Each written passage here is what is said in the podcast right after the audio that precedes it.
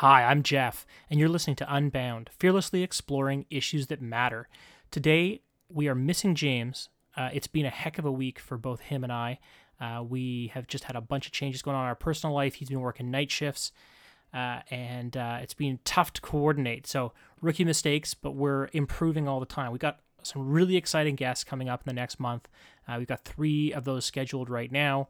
We're going to talk about military issues and global security. We're going to talk about politics in Canada like we always do. We got some great interviews coming up that, again, both of us are really excited about. We just kind of had a gap in our scheduling when we were booking guests, and it happened to fall in a time both of us were busy. So, like I said, rookie mistakes. Don't want to take up too much time with the intro today. We are talking to a really exciting guest, actually, a local guest in Vancouver, Jordan Bateman. Jordan is the Vice President Communications for the ICBA. If you don't know, the ICBA is the Independent Contractors and Business Association in Vancouver and BC, and they help small businesses, particularly contractors, construction businesses, organize their benefits, get some activism on their side to help politicians understand what their needs are and generally improve the way that they handle their business and help them run their business. It's a really great organization. Definitely check it out. The link will be in the description. Jordan's here to talk to us today. We're talking about BC politics. We're talking about the chances that the BC Liberals have in the next election, what they have to do to get to the place that they can actually win. We talk about a whole bunch of things, so definitely stay tuned. And one thing I want to shout out, our numbers have actually picked up a bit. It's a bad time for us to miss an episode because our numbers are on the way up, but they're still rookie numbers, and we need to do better than rookie numbers. So share this podcast with your friends if you're enjoying it. Give us a like. Give us a review on iTunes, whatever you can do. We'd really appreciate it. And I think the other thing is James and I have both been starting to get some questions, comments on Twitter. Don't hesitate to reach out to us. We're happy to kind of DM you back, talk about why we're doing what we're doing. People have put in suggestions for topics we want covered. We've taken those seriously, and we really want to kind of, we are going to put some of those plans into action. So again, that's coming down the road. We're really excited. We're going to continue to grow this conversation. But today we've got Jordan Bateman. So without further ado, VP Communications with the ICBA, Jordan Bateman.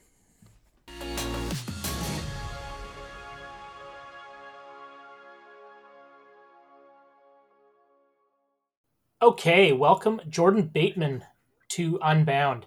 Jordan is the VP Communications at the ICBA, and Jordan, thanks so much for joining us. How are you doing tonight? What's going on? Tell us a bit about yourself. What's on your mind? What projects you've been working on? Well, like everyone, I've been working on the COVID project, trying to avoid it as best I can. Yeah. As we record, I'm scheduled to have a transformative experience in an aisle at Walmart in Metrotown tomorrow at 2:30. So. That's when I hopefully get my jab. It's been such a weird time, right? Like I've got three kids, 11, 14, and 17.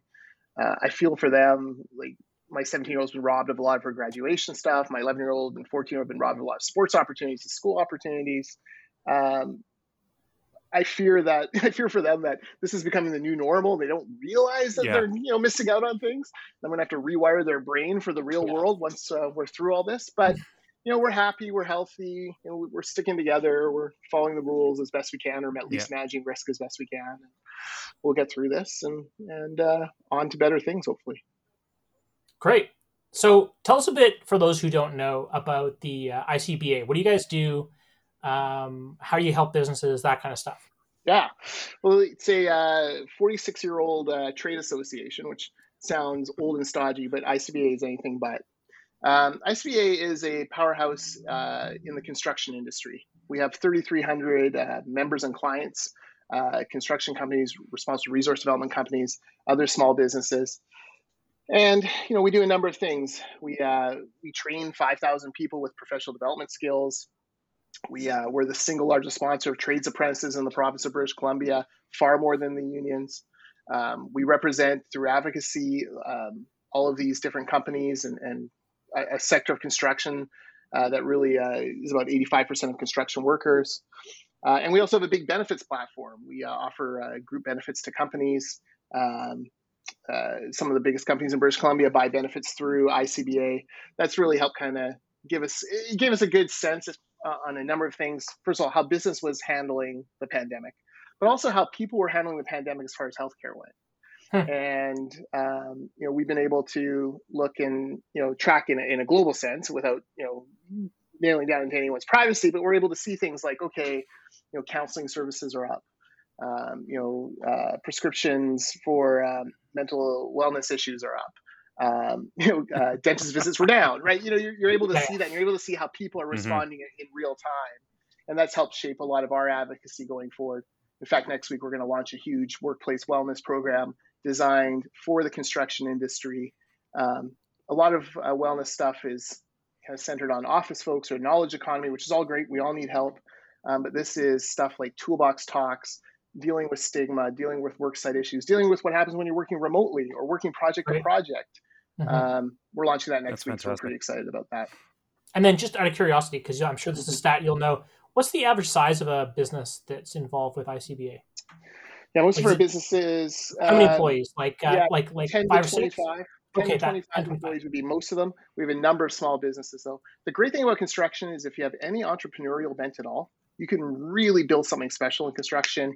You know, you go, you maybe work for someone else, learn the skill, learn the trade, get your red seal. Then you kind of strike out on your own. And, you know, it's amazing how companies like, you know, Jacob Brothers and Hall Constructors and some very large companies in BC, you know, started, you know, a couple brothers or a couple guys on a crew. They go and strike out on their own and turn it into something special. So if you're an entrepreneur, think of construction as a big possibility for your career. Huh. All right. That's a good message. Okay. So BC budget came out this week. Well, before we even get into that, BC we've talked a lot about, you know, what Jordan's doing now, but we've got to remember that we do have a number of people that listen to us across this country.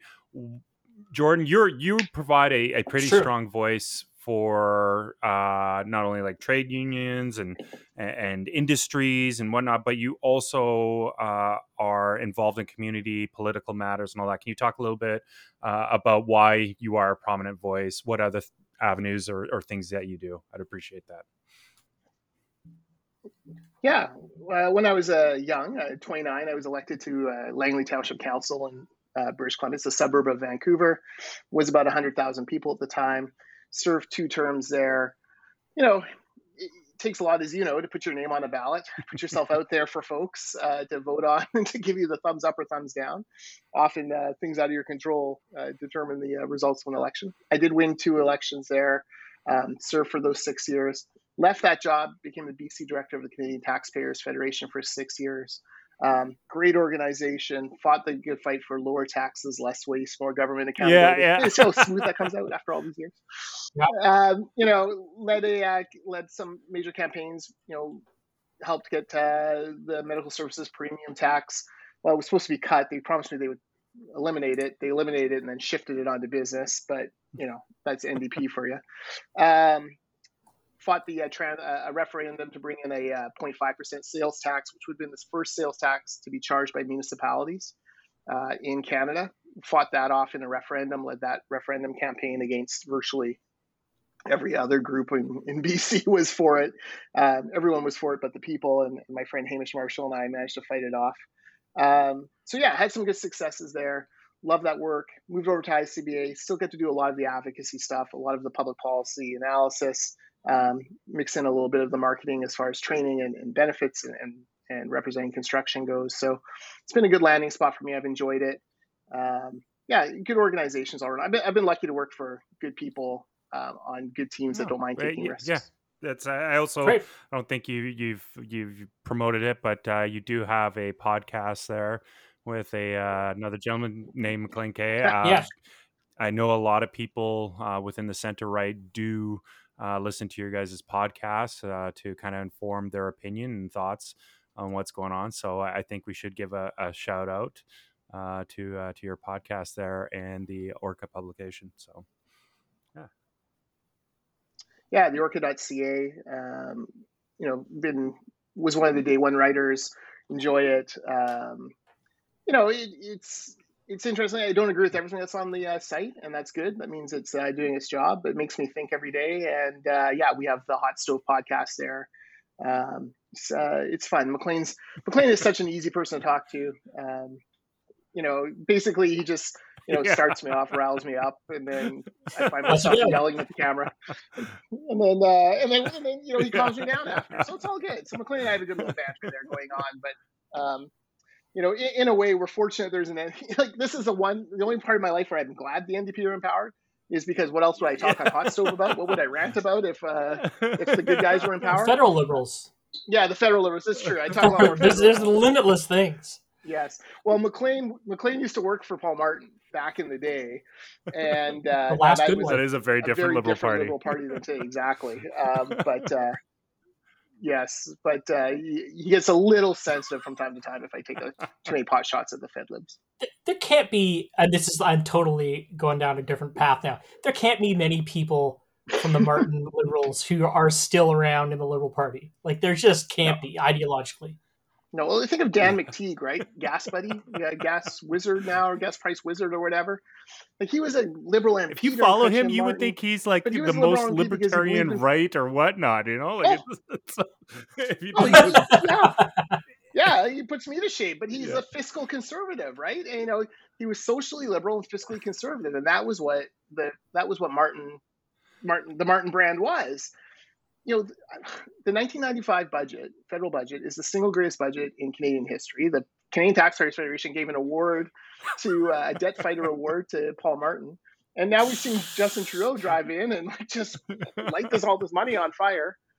I didn't follow the federal budget too closely. What we didn't know in the 90s is that money doesn't matter. No, yeah, exactly. Right, that's the real development. The one stat from the federal budget that I can't get my mind around is that 5 years from now, the federal government will spend $9 billion on its universal child care, $9 billion a year. They will spend $45 billion a year in debt servicing. And no one seems to be bothered by this. Yeah. You're like, that's the glamour announcement. Well, we're spending five times more on financing. I saw on Twitter David Moscrop, who I follow. He's smart. He's a left-wing guy, NDP guy, but he's pretty good writing, smart takes.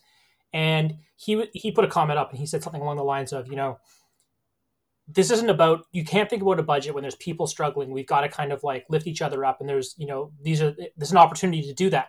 And there's a piece of me that's like, yeah, I totally buy that. But you got to follow it up with, when is the time to think about the deficit? You can't just be like, oh, it doesn't matter now, and then it doesn't matter now, and it doesn't matter now because you've got more important things to do. At some point, you've got to, because, yeah, if you could eliminate your deficit, you can suddenly afford a whole new programs. You want, you know, dental care, like public dental care? Easy, that's covered. Kill the deficit, we got that. So, I mean, I guess if you're a total modern monetary guy and you don't think debts matter, then it doesn't matter whether the debt's $1 trillion or zero. You still have the same spending capacity, but... That doesn't make sense to me. How does Moscrop explain then the three years before COVID that Trudeau was prime minister, burning money? Like, this is what bothers me is, you know, in the good times, we weren't making hay. We weren't setting stuff aside, getting ready for the bad times. And, you know, now we're headed to $1.5 trillion debt, which is just, it's mind-boggling. Well, we talked. Yeah. We're just talking federal, but, and this will now bring it back to kind of provincial, but I think a lot of provincial governments and a lot of municipalities, everyone's spending like drunken sailors right now. And, you know, the debt is starting to pile on. And I think it is somewhat concerning. What are your takes? Oh, well, for Jordan? Go for it. Go ahead, Jeff. He's a guest. Sorry, I just want to jump. Sorry, this isn't me jumping in with my take as priority. I wanted to kind of redirect it into Jordan's thoughts overall about the budget. That was all I was trying to do. Redirect us back to that. I'll throw in my takes later. Jordan's the guest. I was keen, but I really do want to just redirect it. So tell us about the BC budget. What are the highlights for you? And then tell us about the debt that we're getting into. Yeah, well, the BC budget is as I was driving home from work today, I was thinking, okay, like, what's the narrative from the BC budget, right? Like, what's the story? Because, you know, there's two cliches about budgets for politicians. Budgets are about choices. And we made, you know, that's the first one. We made the choice to do this priority. And then the other one is, you know, our budget is focused on X, you know, about making life more X. Well, there is no message out of this budget. There is no narrative out of this budget. Okay, maybe it's a bit about COVID. They talk about COVID a lot, but like, you know, I think the number is $900 million. $900 million for direct pandemic healthcare, vaccinations, PPE, contact tracing. Great. Spend $950 million for all I care. So like, we're on the pandemic. Like, you know, none of us are counting the pandemic as like, you know, we're not counting the pennies and nickels. Inappropriate that. Spending, yeah. No, exactly. Like, fine. Like, as much as you need, it's a forest fire blazing, put it out, whatever it takes. If it takes $908 billion or $908 million, do it, whatever. Then the question was like, okay, is it about making life more affordable? And, you know, the government had this little, you know, flyer, backgrounder in the budget lockup, and it was, you know, we're making life more affordable. The problem was all the affordability measures that they talked about happened 4 years ago. We took the toll off the Portman Bridge. Okay, great. That was 4 years ago. Everyone's absorbed that into their budget by now. You know, we cut MSP. Well, actually, just tax shifted onto employers, which, you know, gets clawed back in different ways from people, generally through fewer raises because it costs more to employ them. So, but okay, what have you done lately? Well, their big affordability thing this time was free transit for kids under 12. Okay, great. You know, for a very, very small percentage of families, that would be very helpful. For mine, who, you know, I'll take the 11-year-old on maybe on SkyTrain once or twice a year. Like, okay, great. You saved me $6. Hot dog. It's the same government that the attorney general took that guy, what's his name, to court because he let his kids on the bus, right? Yeah. The five condos, kids in a condo guy. Five kids in a condo because he let his kids go as a little pack out to school. But at least I'm riding the bus for free now. Yeah. Illegally. So it all started to fall apart. And, you know, the government doesn't have a narrative because, you know, in the lockup, the reporters start asking questions. And they're all over the map, these questions this year. Vaughn Palmer wanted to talk about debt. God bless him. You know, the deficit came in $4 billion less than expected. You know, I'm not going to throw a parade because they came in with an $8.5 billion deficit. You know, that was really built on the back of natural gas royalties, you know, property transfer tax, all these things that they have raged against for years, bailing them out of trouble. But okay, you know, Vaughn Palmer's point was great. You have this throwaway line in the budget. You're going to try to get back to balanced budgets in 7 to 9 years. Although, quote, it's too early to forecast a specific timeline.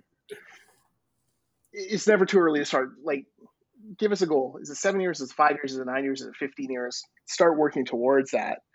There just was no unifying message. So everything was all over the map in that budget. And, you know, for me,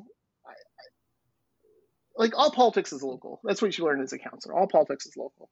So I live in a house here in Langley Township.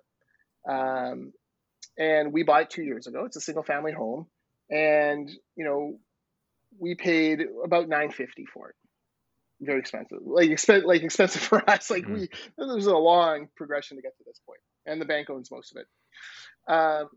Down the street, 2 years later, house very close to ours in age, in size, and value, and all of that, just sold this week for $1.4 million. So that's a $450,000 swing in 2 years. Now, you're not lucky though. You're just a good investor. Yeah, exactly.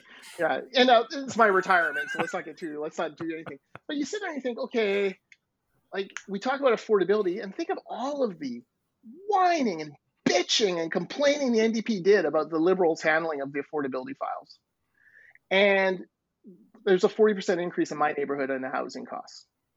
And so they can cut costs tomorrow by 20% through, you know, maybe waving a magic wand. I don't know how they would do it, but let's say they did. You know, people are still further behind than they ever been. And so this is the problem is you have the NDP who came out with a bunch of grandiose promises, and we've seen it over and over again, blaming BC Liberals for all sorts of problems, opioids, you know, oh, Christy Clark is heartless and doesn't give a shit about people dying on the streets. We will fix it. No, it's worse than ever. Like affordability. Oh, you know, Christy Clark is in with the money launderers and blah, blah, blah. Whatever, you know, we'll fix it. They haven't fixed it. They promised the cancer center for Kamloops, not a nickel for funding there.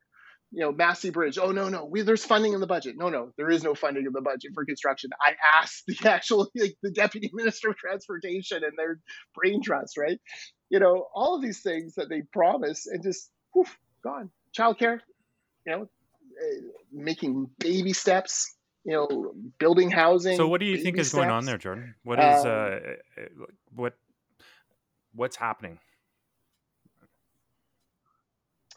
I think a few things. I think, first of all, governing is hard.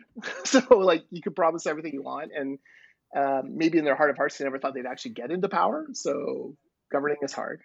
The economy is reeling.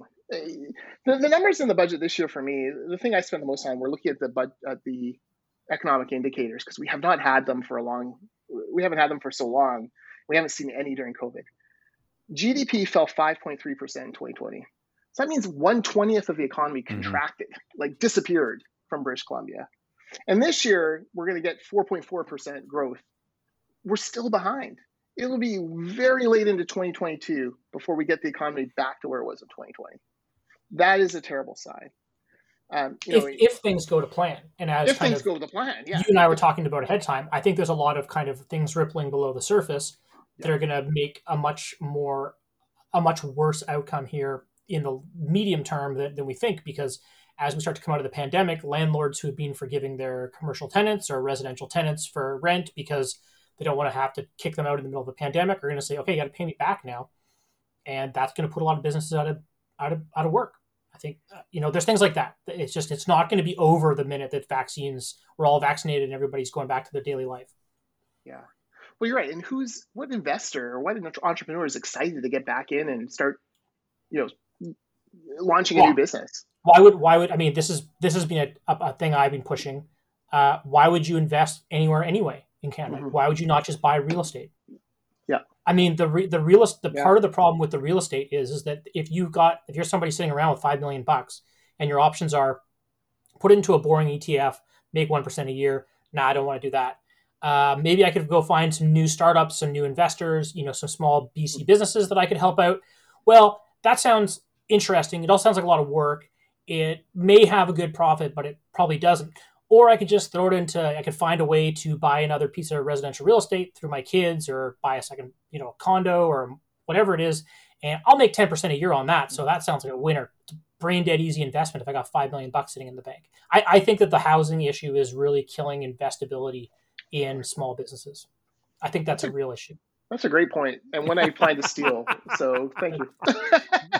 You can credit our podcast so our 12 listeners can know where it came from. What have you seen in terms of in budget and in signaling from this government in terms of promoting risk taking and productivity? Like, was there anything there for that?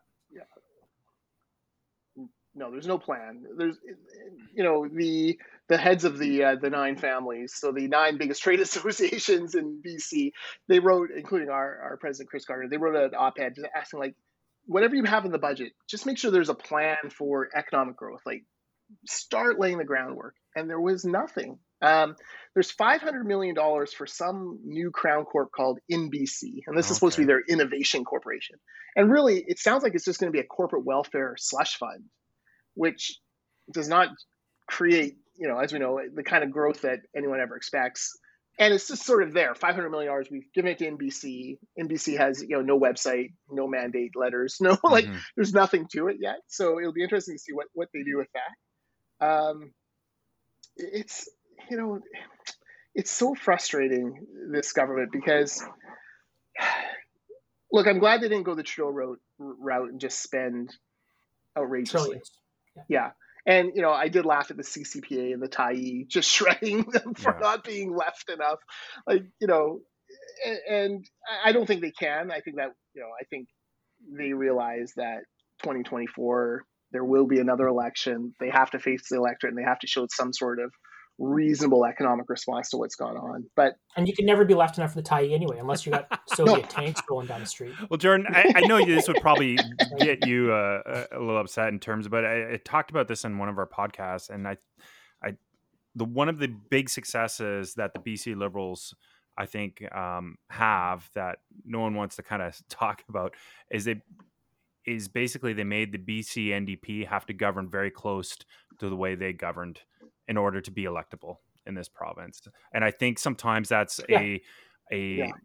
I think Horgan realizes that, or Jeff Maggs must realize that, whatever, that they have to be somewhat close to center. And if they're not, and this is, I think he's keeping that, he's trying to keep that ship together, because I, from what I saw from a lot of their young people that were elected, they're pretty idealistic. They're pretty far left. I would be concerned. And so, you know, like this budget was, yeah, it was a lot of spending, but it was kind of boring. And boring government in some form and shape is a good thing. Yeah. You know, what are your thoughts? Yeah. The question is what happens after Horgan retires, right? So, or leaves the office or resigns in scandal or however, because Mike Harcourt did the same thing. Harcourt came in, tried to play pretty center of the road, you know, didn't get too crazy, and then, you know, ended up being chased by scandal, and Glenn Clark ended up in charge. And you know, even though he now runs one of the largest businesses in British Columbia, God bless him, and probably would like to go back and, I assume, strangle himself in the past for some of the decisions that were made, you know, if he has any sense. But, you know, that's where things went haywire. You're right. You know, what does a Premier David Eby look like, you know, for this province? You know, what does... you know, I'm not sure who the other contenders would be. Eby's always tabbed as sort of the heir apparent, although I think the shine's come off him quite a bit. You know, where would it go? It's also the thing about the NDP too is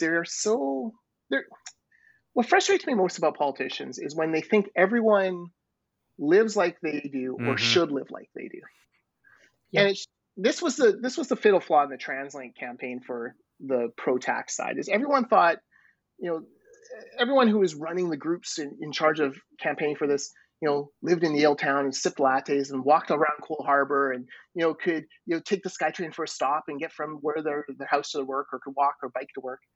And that was not going to resonate with my Uncle Brent living in Cloverdale with the power lines out back, you know, who's, you know, great pride in life was building this beautiful garden in his, you know, suburban home backyard and a little latrine, so he didn't have to go into the bathroom, so he didn't have to go into the house to pee. Like, that was his great thing, and this was completely different than, you know, what these folks were suggesting. And of course, they couldn't get their head around it, right? Like, not everyone has to live like you do, and not everyone wants to live like you do. And this is where the NDP fall down, is they think everyone should live like them. And they're very pushy about that kind of ideology. You know, that's why they turn a blind eye to, you know, protesters shutting down Highway 99 and getting on a ferry during a pandemic and protesting, sure, you know, protesting a pipeline that's been approved twice. Like, totally normal stuff. It doesn't make any sense, right? But this is well, of course that's what they do. This is. Do you think they've learned a lesson? They won't invite him in for pizza this time. Oh God, I hope not. Scott Fraser, that minister, was just that did not so turn out well. So bad. I'm gonna push back on you a little bit, because I think that, of course, I totally agree that the NDP are totally like that, but I think that that's a problem in politics in general, and I think that to a large extent, we're going to talk about the BC Liberals, so we can start that now. But I think that to a large extent, that was the similar problem that the BC Liberals had, was that the people who they selected to run for their party, excluding the co-host of this podcast, very much represented a narrow slice of the BC population. And that just, I think that the things have turned, and that just can't fly anymore. Yeah, I mean, if you look at a great take that I hear about City Hall all the time is like, how many people in City Hall are renters? How many councillors are homeowners versus renters? Zero. How many? Actually, I think one. But they just don't live in the house they own. They rent it out. How many, you know, MLAs are owners versus renters, if we're talking about that? You know, there's a lot of different kind of. It is a relatively narrow slice when you look at how diverse the Vancouver is in the city politics, and also in the province, how diverse the province is. It's a ridiculously diverse province, and we need to have people from all parties kind of reflect that in their own. It'd be interesting because we're all Jordan lives out in Langley, so that's kind of starting to get out and getting out onto the edges there. But you kind of look at it, and God's. God's country, James. God's country. You look at it and you get a very urbanesque flavor with our provincial politics and provincial leaders, and it's you know what all of these parties kind of are talking about. Sometimes is not very far removed from what a Vancouver City Council kind of talks about, and it's a progressive element. And what I really liked that you said, Jordan, about this thinking that everyone wants to live the way you do is I find that sometimes that is you can get sucked into that progressive element of politics of saying, I'm going to solve all the world's problems.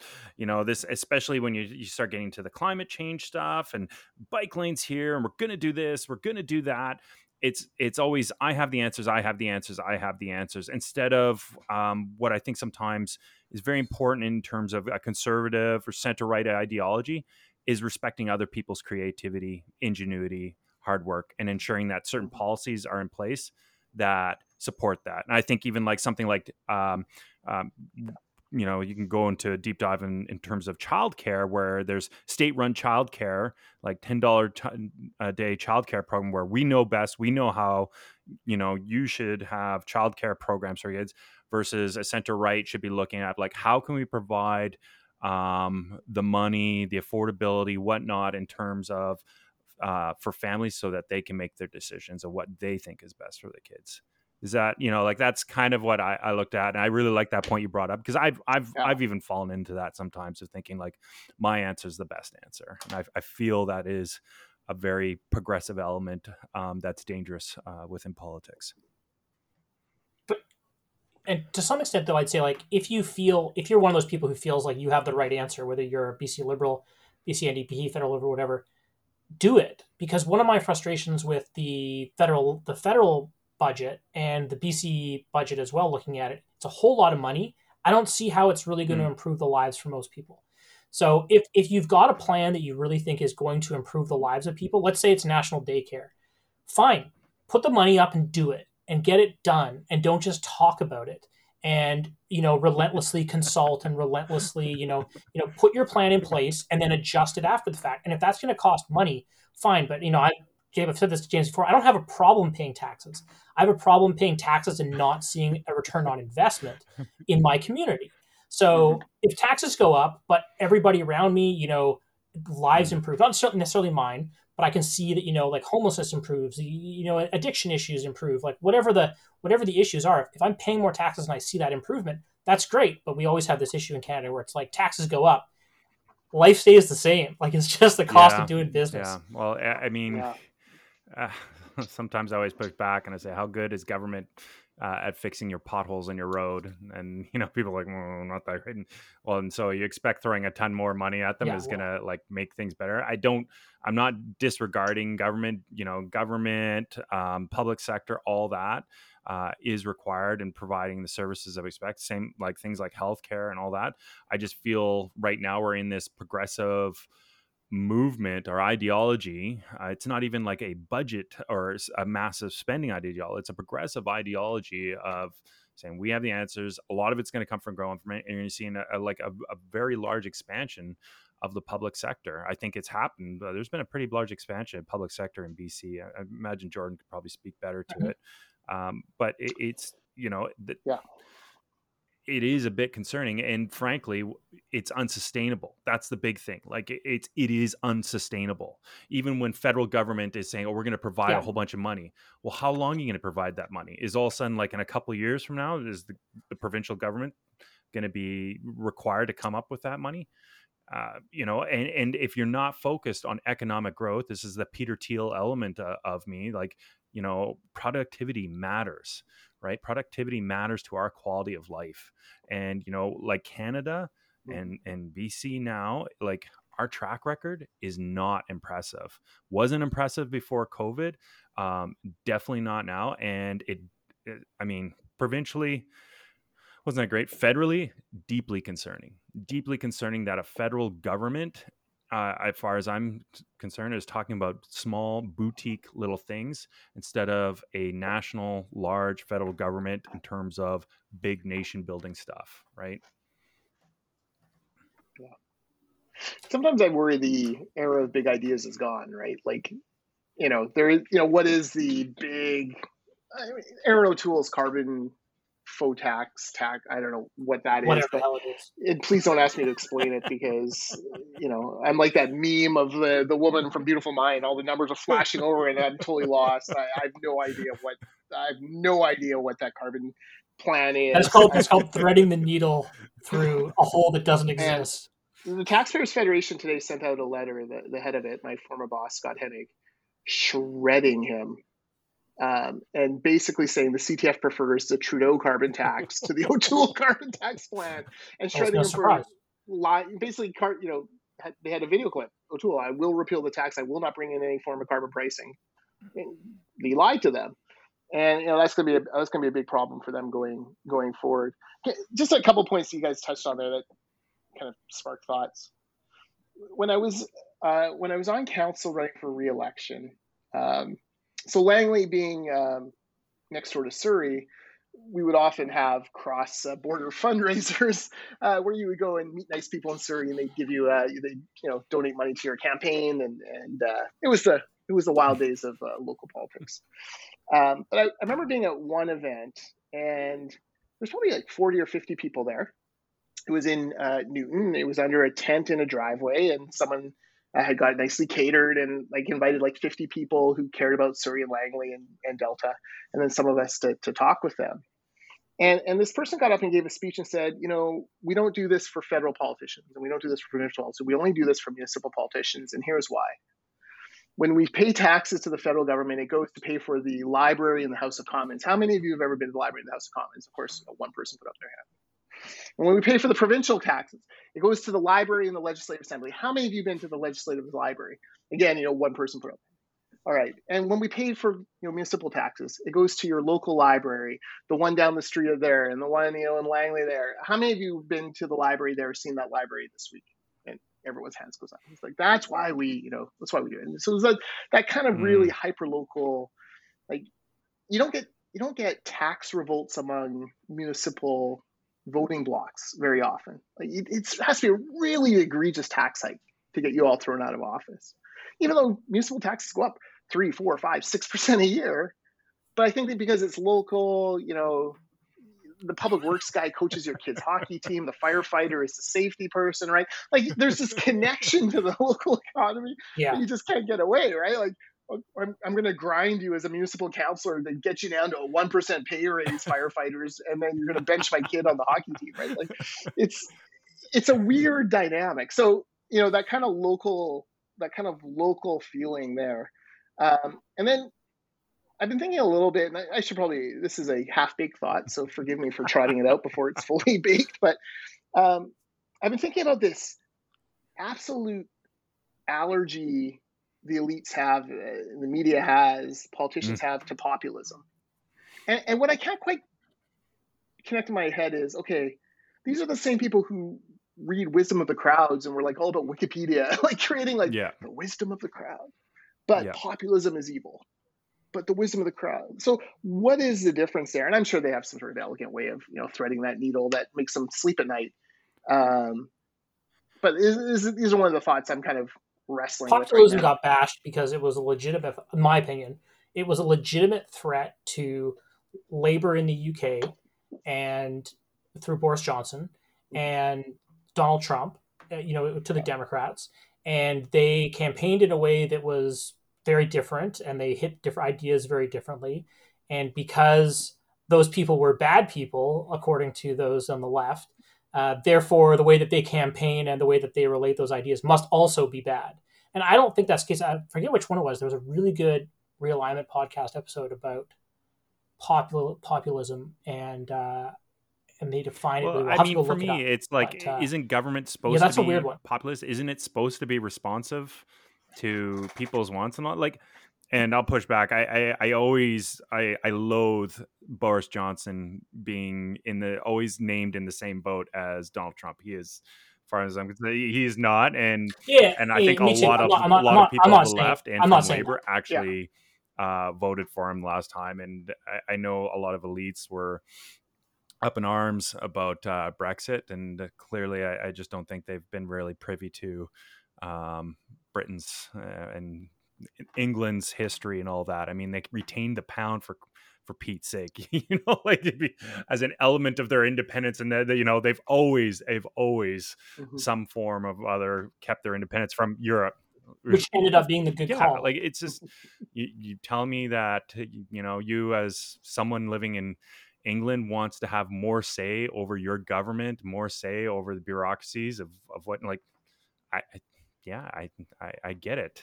So I've pondered that your thing as well, Jordan, about this populist thing, and I think, you know, I think Jeff's onto it. I think it was kind of a word that was weaponized in some form based on Donald Trump.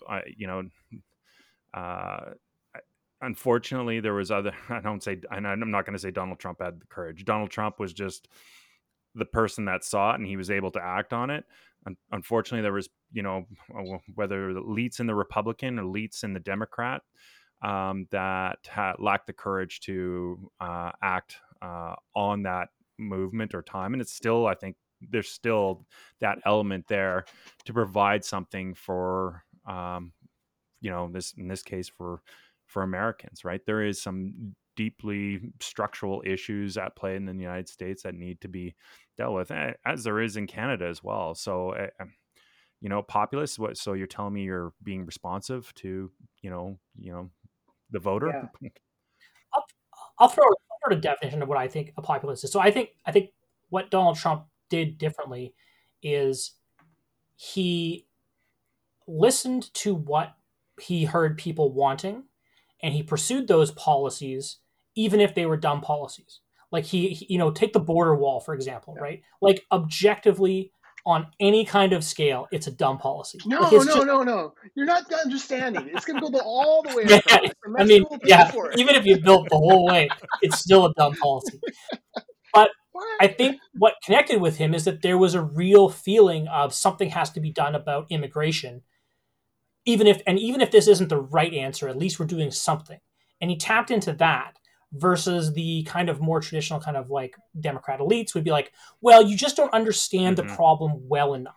Like you don't like we you don't really like I understand your concern, but you don't really understand what's happening. And I would say that that's kind of the difference is that, and like I would say that like Quebec has probably had a lot of populists because they've been a lot of populists who've pursued policies that are objectively dumb, but are what their people want. Even if their people are wrong, right? Like, and I don't mean that in a national way. I just mean that in a sense of like, so people, the patriots out there fighting to get the border wall built are objectively wrong. Like it's just like, right? But he harnessed that energy and he had to give him something. He had to do something. And that was I think the policy that won him the presidency, probably more than any other limited policies he put forward. So, anyway, let's get back to BC a little bit. What do the BC Liberals need to do in the next election? There's a leadership campaign going on now. There's a lot of work to be done in about 18 months. Mm-hmm. What is their plan? What should their plan be? Who should make it up? Well, the BC Liberals got their ass kicked in virtually every demographic last election. There was not a single age demographic of women who favored the BC Liberals and the other party to the NDP. Young men and old men both voted, according to exit polls, for the NDP over the BC Liberals, leaving only middle-aged men, God bless them, hanging in there for the BC Libs. So the first thing you have to do is, obviously there's a leadership race. And, you know, the frustrating thing about the leadership race will be this. They'll all want to jump in with policy solutions. And yeah, policy is important and we'll get there, but this is a mm-hmm. values / survival situation. You know, this is like, what do we actually believe in and stand for? Like we, you know, the BC Liberals won 16 years of government. Then Christy lost the minority government and she brought in the clone speech. And then all of a sudden, these divergent parties, the NDP and the BC Liberals, all of a sudden, all their policies basically became very similar, running very close roads to each other. And, you know, I've heard apocryphal tales of you know, asking Be Suitable critics, you know, for platform suggestions. And basically their platform suggestions were, well, we'll do what the NDP are doing, but just a little faster, just a little better, just a little smarter. Like, that's not a choice, right? You know, given the choice, people will always take the one they know rather than the one they don't know if everything is equal. So the leader has to come in, and it's a massive rebuild. After 16 years, they'd snuffed out a lot of the younger talent in their party. You know, they had not done a good job of training the next generation of campaign managers or candidates. The next generation of candidates or campaign managers. They had not found any. Sorry, my wife was sneaking into the office here, but she doesn't realize we're not actually on. Oh, yeah, we're not on video. So, no, it's all good. It's all good. She's on a barrel roll. This is like a. You'd be impressed as a former military man. That was some impressive stealth there. Working at home, isn't it the best? So, you know, they have to do that. They have to rebuild the party apparatus.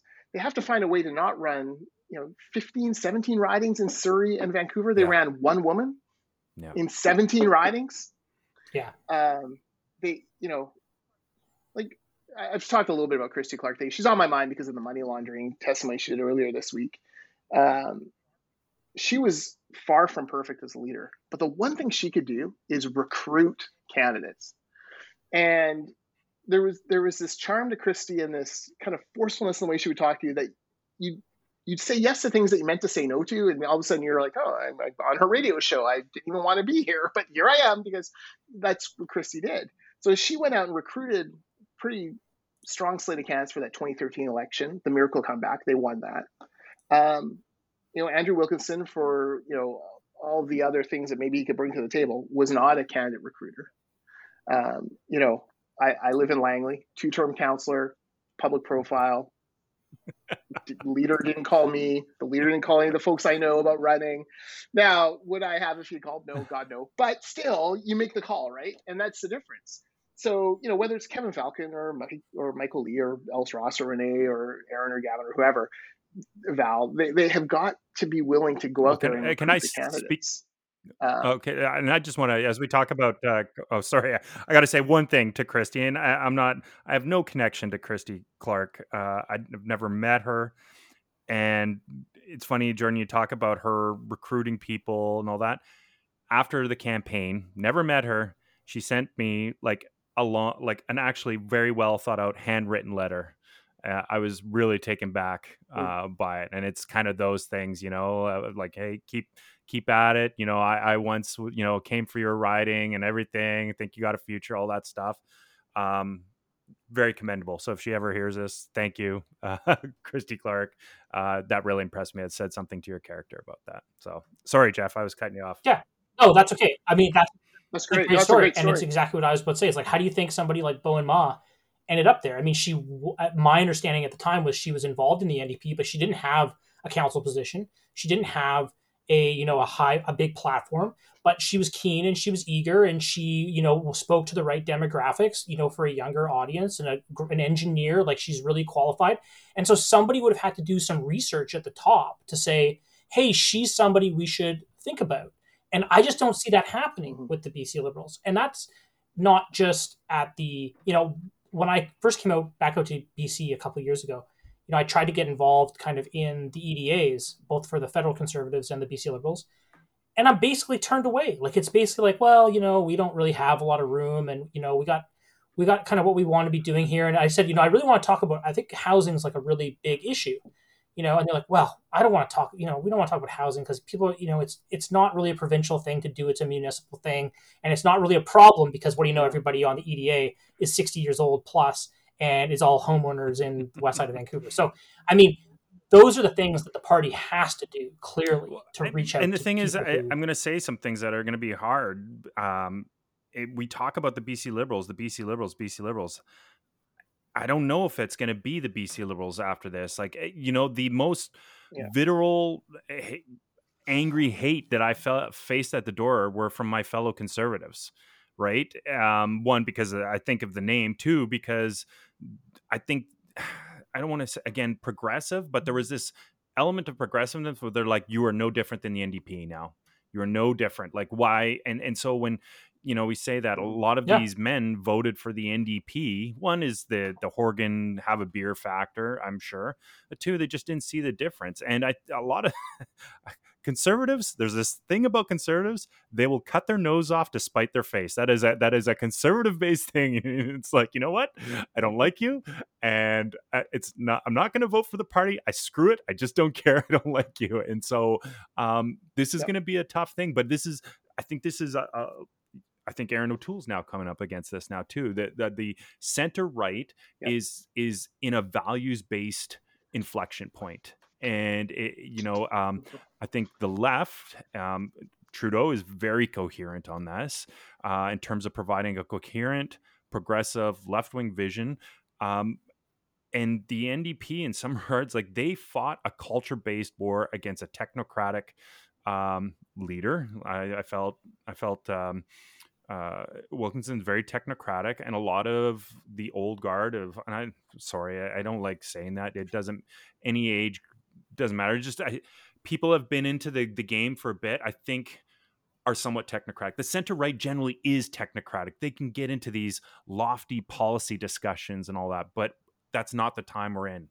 I think there is a culture thing going on. And it goes down to a values-based discussion. What are the values you're going to retain? And are your values going to be, offer me something that's different than what the guys have in the current government? Yeah. And then you're right about the name change. I think that's going to happen. There's no way we're seeing that BC Liberal brand be used again in another election. It's too much. You're exactly right. Conservatives cutting off their nose to spite their face, and that the Taxpayers Federation, shredding Aaron O'Toole. So what do you like? This is what I'm going to ask him next time I see Scott. Like, so what are you saying? Are you saying vote for Trudeau? Like, or are we just supposed to like Trudeau's better? $1.5 trillion debt is better than one carbon policy you don't like that BC already had. Like BC's already got carbon tax. Like, what do I care? It means nothing to me in British Columbia. We already have a carbon scheme. So like this is the problem. We talked about values. The other thing that needs to happen is we have to get better at then sharing those values with other people. Yeah. One of the weaknesses of the BC Liberals was they were in power for 16 years when Facebook, Twitter, Instagram arrived, when social media arrived. And social media is very much a tool of the opposition. So you have the NDP running 4-1 against the Liberals when it comes to Facebook page likes. You have, the Tai and all of their, the Narwhal and Dogwood and all these groups with, BC Federation of Labor and Teachers Federation with, tens of thousands of Facebook followers. And then you have, the Business Council of British Columbia has fewer than 1,000 Facebook followers. ICBA, we have 28,000.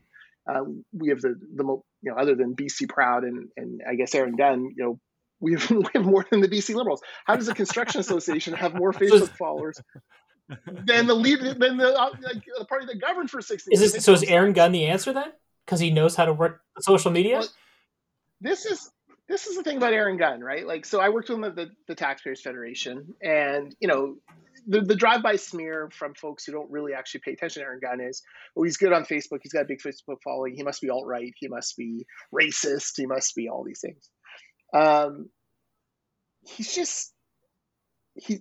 Don't mistake fearlessness with racism, right? Like, he's just fearless in how he responds to stuff. And you saw, I forget which NDP MLA came out and kind of smeared him with this, he's a racist thing. And BC Liberals up to him, now would be like, oh my God, like, Doc, don't, and like apologize immediately. And Aaron went right back at her and said, no, this is what I said. This is what I meant. Don't explain why. And I really appreciate it. I reached out to Aaron about that. Yeah. I thought it was, Aaron, I think, gets it in terms of the cultural sense, because he knows what they're attacking the center right on. And so he's not, I don't want to put Aaron in a spot where he's like, no, that's not what I am. But this is, I guess, my assumption or what I see is, one, he is coherent in his value statement and what he sees.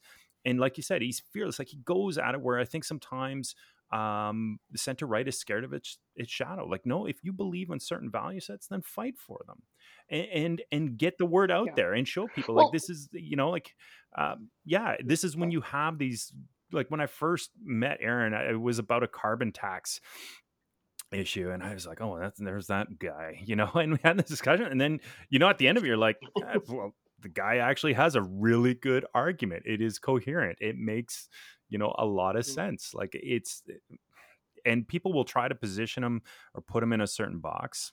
You know, whether he jumps into the race or not, or, you know, I think there's a big value of having a guy like that there, to you know, provide a perspective, I think, for a lot of, at least of conservatives within BC to follow and feel like, yeah, my voice is being heard. I think he's providing actually a voice for quite a few people. Yeah. Well, one of the things that frustrated me most last term was the way the Liberals cannibalized themselves over the Light magazine advertisement. So it's Easter, and a number of MLAs want to put out an ad to, you know, wish Christians a happy Easter. So they put it in a Christian publication. And then, you know, it turns out, I forget who it was, there was some sort of thing that I certainly wouldn't agree with, and I am a Christian, would not agree with that. Some views expressed in another part. And all of a sudden, the Liberals were scrambling, and why did you advertise in this magazine? And, you know, the Liberals could have gone to the media and said, listen, guys, we advertise in the Vancouver Sun. We don't always agree with what Vaughn Palmer writes. We advertise on CKNW. We don't agree with what Mo Amir says. We advertise on CFAX, and we think Adam Sterling once in a while misses it. Just kidding. Adam Sterling is brilliant, and I will not besmirch him in that way. But, you know, like they could have gone that. Like we wished Muslims a happy Ramadan, or wished them well in that fast, and we put it in a Muslim publication that had very similar socially conservative values expressed in it, maybe over the top social conservative. Like they could have done that and said like, we buy ads, and you tell us where we can wish Christians a happy Easter, if not in a Christian publication. That doesn't mean we believe in everything they say. It doesn't like of course not. But instead, oh my gosh, they started cannibalizing each other on Twitter, throwing each other under the bus. Then it became all Lori Thrones' fault, and you kind of go on and on and on, and you're like, guys, like if there's one thing the media probably would understand as reporters, they don't agree with everything that's in their own papers, right? Like. They would get that. Like you could have had that kind of intelligent conversation. Aaron Gunn would have jumped right back in, thrown that back in their face. He would have done the video. He would have been like, we wish Christians a happy Easter. You promote in this like labor union magazine that's advocating for like a revolution, like whatever it is. Totally. I mean, I think that one of the things that the BC Liberals need to do in terms of having the confidence to push back on those things is drawing some hard lines. And this can be done internally around some of what is acceptable and what isn't acceptable discourse or policy discussions. And people need to sign on the dotted line when they sign up to be like, just guys, so you guys know, conversion therapy, not a policy that's ever going to come up here, not a policy that's ever going to be discussed. And there's a one strike rule on this. So sign on the dotted line and do it. Yeah. And then when you get pushback, you can actually stand up and say, no, these are our values and we're not afraid to express them. But the problem is that you've got this split where you've got like some people would try to push back, and then you got some people the next day out there kind of, trying to stomp off or paint over a rainbow crosswalk. It's stupidity. It's just pure stupidity. Second question I just wanted to ask, because this I think is an interesting thing. If Aaron Gunn runs but doesn't win the leadership, will the BC Liberals, Kevin Falcon, Gavin Dew, whoever ends up winning it, give him a riding to run in as an MLA, and would he take it? Yeah, that's a good question. So the problem for Gunn in this campaign is he is following his social media, and I'm not sure that can convert into $10 memberships. Like, and I'd like to see, we've talked about this on Hot Stove. It's kind of the AOC thing, right? Like, can you actually convert this massive social media following into memberships necessary to vote?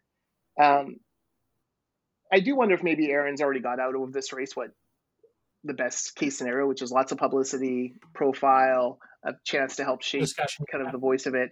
And maybe he doesn't need to run. Like, the only thing that can happen is, like, two things can happen. He loses, and then, you know, a little bit of the wind is taken out of your sails, or he wins and he's the leader of the opposition. I'm not sure he wants to be that either, right? Like, okay, you wake up and I'm the leader of a party. Okay, now what do I do? So you're right. You know, I think Falcon is still the betting favorite. He's got a very very professional team.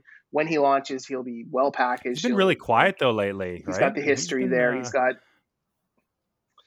Yeah. There was some talk that my understanding internally is that there was a group of his folks who wanted him to come out at budget time and basically launch by critiquing the Horgan budget. And, you know, former finance minister, he can lead us back to prosperity. But the problem is the COVID third wave delay now is going to be hard, so long, right? Like, I think there's not really any point. Gavin is, I thought, had a really slick entrance. He's done some, you know, the media releases. He's done that. He's doing some good social media drips and all that stuff. You know, I saw I had an email. You know, there saying, do you want to do a Zoom or this, looking to connect to BC Liberal members? I was just like, you know what, like, that's impressive. The problem is COVID, right? And then, like, the third wave of the pandemic is raging, and I want to know, like, am I going to get my vaccine? Like, what's enough? It's hard. It is really hard for politicians, for these candidates. It's a long road.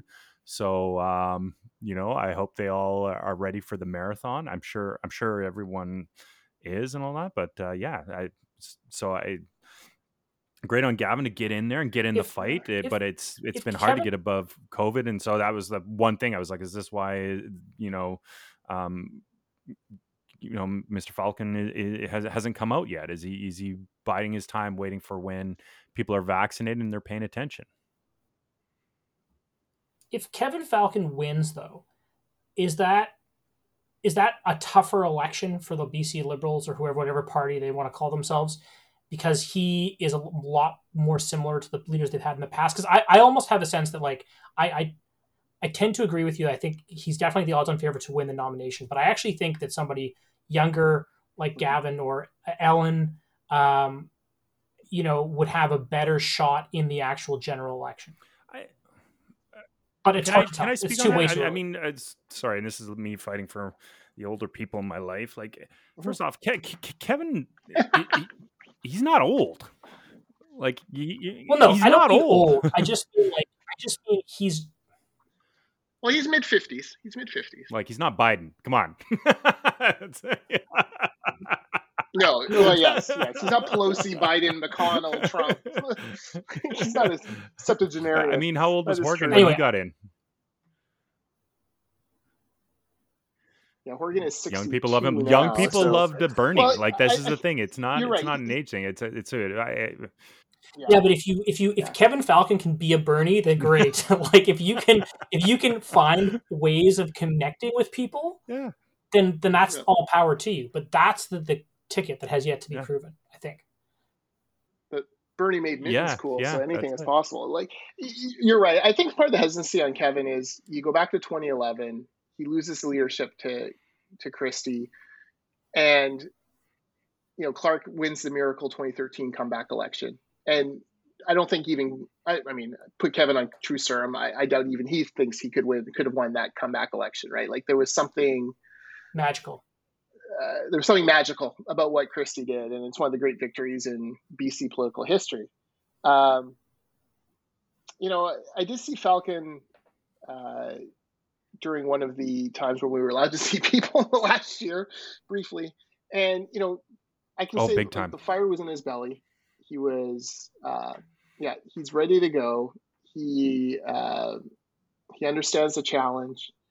And I think he's now at the point in his life, and actually being a little bit older maybe helps him, where he's like, you know, if I want to, you know, he looks back at those Campbell years in the 10 years or 12 years he gave to public life as like putting foundational things into place for British Columbia.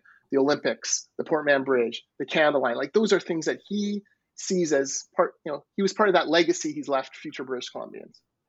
And I think now he's like, shit, we've gone through 10 years of nothing, like nothing has happened and everything is slowly falling apart. And I want to make sure that I'm leaving a legacy for my kids going forward.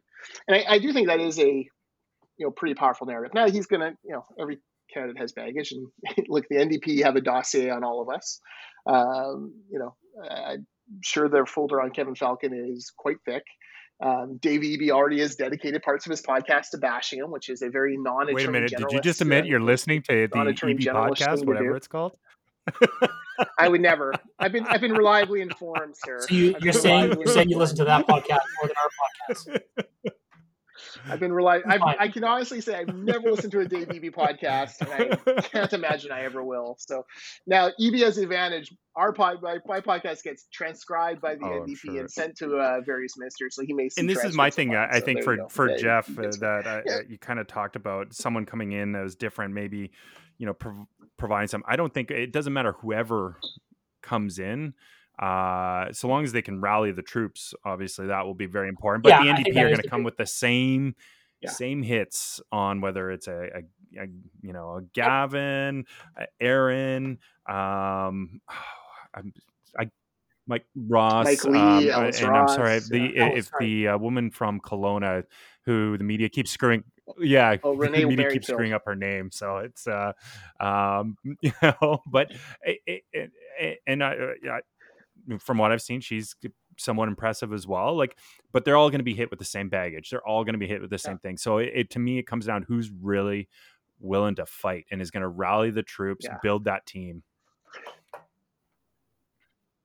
If you're going to bet a longer shot, I'd put a few dollars on Renee. I think she has a very high ceiling in this race. She's attracted some pretty solid political organizers. Now she's the only woman in the race. That's obviously an advantage. Being the only anything in a race is helpful. She's done well. I mean, she's a health critic. She seems to be settling in well. And I'll tell you this, I know very grizzled veteran, callous, cynical political operatives who have, you know, talked to her on Zoom or gone for a walk with her and drinking coffee in Victoria. And they come back quite charmed. Like, and what they say is, they're not charmed in the way that Christy used to charm people. They're charmed in the way that she actually asks them questions, and then get this, she listens to what they say. Yeah. and this is a charming thing. So clearly, she hasn't been in politics long enough to learn to, you know. I've heard behind the scenes that she is impressive. Seems to understand, right? That some people have said she's someone to watch. So I'm looking forward to hopefully her putting her mark in and getting into this race. It would be great. Okay, well, that is a lot of time here. Jordan, thank you so much for taking the time with us. And, you know, maybe when we get the final slate, when we're kind of a year out and we get all the candidates and we're through COVID, we can have another recap of who's in, who's out, and what the chances are. Because it's probably a little too early to tell now on who's actually going to put a real shot in and who isn't. So now, before we leave, how should people get a hold of you, identify who you are? ICBC, I'm sorry, no. Not ICBC, ICBA. Huge shout out. Yeah. I'm so sorry. That's lies. Don't get it twisted. How should people find you? At Jordan Bateman on Twitter, probably the best place. Facebook.com/theICBA if you want to see what we're doing there. And then, the Orca.ca, although I owe McLean months worth of writing. We've been busy, but Unspun or not Unspun. What podcast am I on? Hot Stove, BC Poly Hot Stove. There on every Tuesday, McLean and I record, so we're there on YouTube and wherever fine podcasts. Perfect. Okay, well, I'll definitely put those links in the description, and thank you so much. Take care. Thanks for having me.